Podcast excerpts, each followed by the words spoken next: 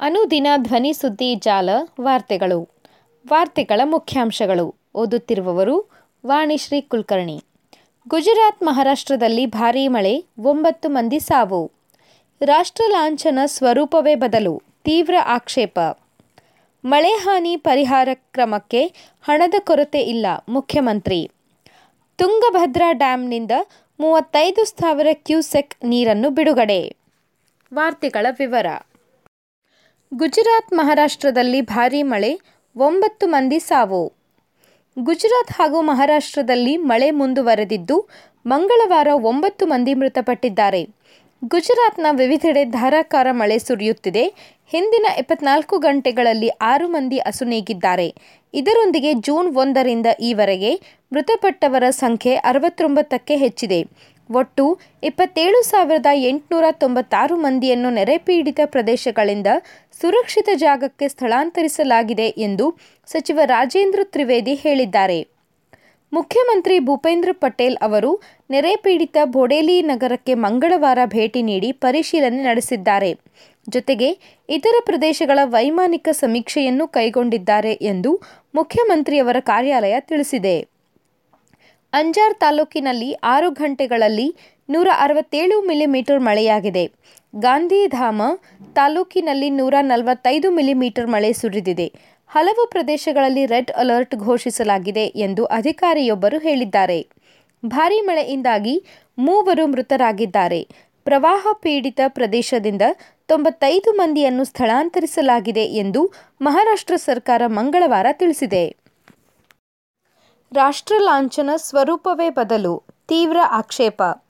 ಸಂಸತ್ತಿನ ನಿರ್ಮಾಣ ಹಂತದಲ್ಲಿನ ನೂತನ ಸಂಕೀರ್ಣದ ಬಳಿ ಪ್ರಧಾನಿ ಮೋದಿ ಸೋಮವಾರ ಅನಾವರಣಗೊಳಿಸಿದ ಅಶೋಕ ಸ್ತಂಭದ ನಾಲ್ಕು ಸಿಂಹಗಳ ಮುಖವನ್ನು ಒಳಗೊಂಡ ರಾಷ್ಟ್ರೀಯ ಲಾಂಛನದ ಸ್ವರೂಪ ಈಗ ವಿವಾದಕ್ಕೆ ಆಸ್ಪದವಾಗಿದೆ. ಈಗಿರುವಂತೆ ಹಿತಭಾವ, ಘನತೆ, ಆತ್ಮವಿಶ್ವಾಸದ ಪ್ರತೀಕವಾಗಿದ್ದ ಸಿಂಹಗಳ ಮುಖಭಾವಕ್ಕೆ ಬದಲಾಗಿ ಕೇಡುಂಟು ಮಾಡುವ ಆಕ್ರಮಣ ಶೈಲಿಯ ಮುಖಭಾವ ಇರುವಂತೆ ಲಾಂಛನವಿದೆ ಎಂದು ಪ್ರತಿಪಕ್ಷಗಳ ಸದಸ್ಯರು, ಸಾಮಾಜಿಕ ಕಾರ್ಯಕರ್ತರು ಆಕ್ಷೇಪಿಸಿದ್ದಾರೆ. ನರೇಂದ್ರ ಮೋದಿಯವರೇ ರಾಷ್ಟ್ರೀಯ ಲಾಂಛನದ ಸಿಂಹಗಳ ಮುಖಭಾವವನ್ನು ಗಮನಿಸಿ. ಇದು ಸಾರಾನಾಥ್ ಸಂಗ್ರಹಾಲಯದ ಪ್ರತಿಮೆ, ಬುದ್ಧನ ಪ್ರತಿಮೆ. ಮುಖಭಾವ ಬಿಂಬಿಸುವುದೋ ಅಥವಾ ಗಿರ್ ಅರಣ್ಯದಲ್ಲಿನ ಸಿಂಹದ ಮುಖಭಾವವನ್ನು ಎಂದು ಕಾಂಗ್ರೆಸ್ ಪ್ರಶ್ನಿಸಿದೆ. ದಯವಿಟ್ಟು ಒಮ್ಮೆ ಗಮನಿಸಿ. ಸಾಧ್ಯವಿದ್ದರೆ ಸರಿಪಡಿಸಿ ಎಂದು ಲೋಕಸಭೆಯಲ್ಲಿ ಕಾಂಗ್ರೆಸ್ ಪಕ್ಷದ ಮುಖಂಡರಾಗಿರುವ ಅಧೀರ್ ರಂಜನ್ ಚೌಧರಿ ಅವರು ಟ್ವೀಟ್ ಮಾಡಿದ್ದಾರೆ.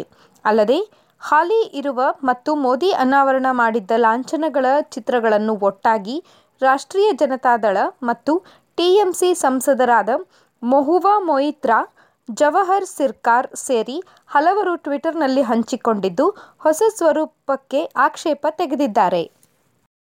ಮಳೆ ಹಾನಿ ಪರಿಹಾರ ಕ್ರಮಕ್ಕೆ ಹಣದ ಕೊರತೆ ಇಲ್ಲ, ಮುಖ್ಯಮಂತ್ರಿ.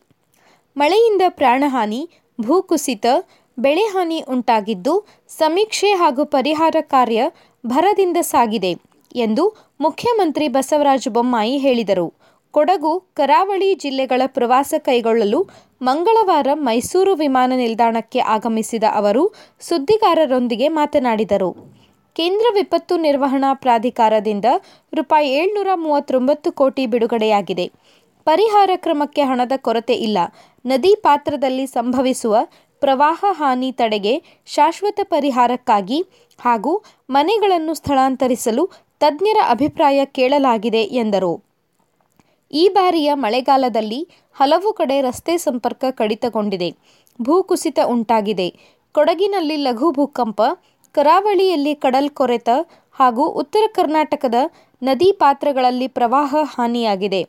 ಭೂಕುಸಿತ ಸಂಭವಿಸುತ್ತಿರುವ ಸೂಕ್ಷ್ಮ ಪ್ರದೇಶಗಳಲ್ಲಿರುವ ಜನರನ್ನು ಸುರಕ್ಷಿತ ಸ್ಥಳಗಳಲ್ಲಿ ನೆಲೆಸುವಂತೆ ಮಾಡಲು ಮನವೊಲಿಸಲಾಗುವುದು ಎಂದು ತಿಳಿಸಿದರು. ತುಂಗಭದ್ರಾ ಡ್ಯಾಂನಿಂದ ಮೂವತ್ತೈದು ಸಾವಿರ ಕ್ಯೂಸೆಕ್ ನೀರನ್ನು ಬಿಡುಗಡೆ.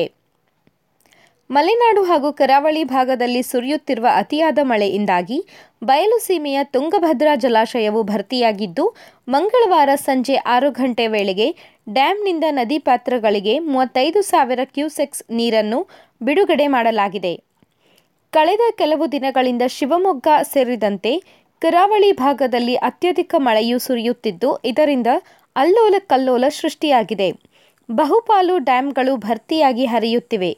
ಈಗ ತುಂಗಭದ್ರಾ ಜಲಾಶಯವು ಭರ್ತಿಯಾಗಿದೆ.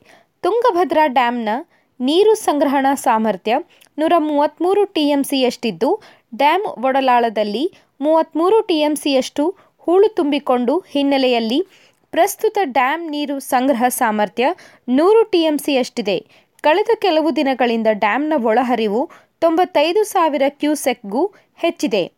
ನೀರಿನ ಒಳಹರಿವು ನೋಡಿಕೊಂಡು ನೀರಾವರಿ ಇಲಾಖೆಯ ಅಧಿಕಾರಿ ವರ್ಗವು ಡ್ಯಾಂಗೆ ಮೂವತ್ತೈದು ಸಾವಿರ ಕ್ಯೂಸೆಕ್ನಷ್ಟು ನೀರನ್ನು ನದಿ ಪಾತ್ರಗಳಿಗೆ ಹರಿಬಿಡಲಾಗಿದೆ.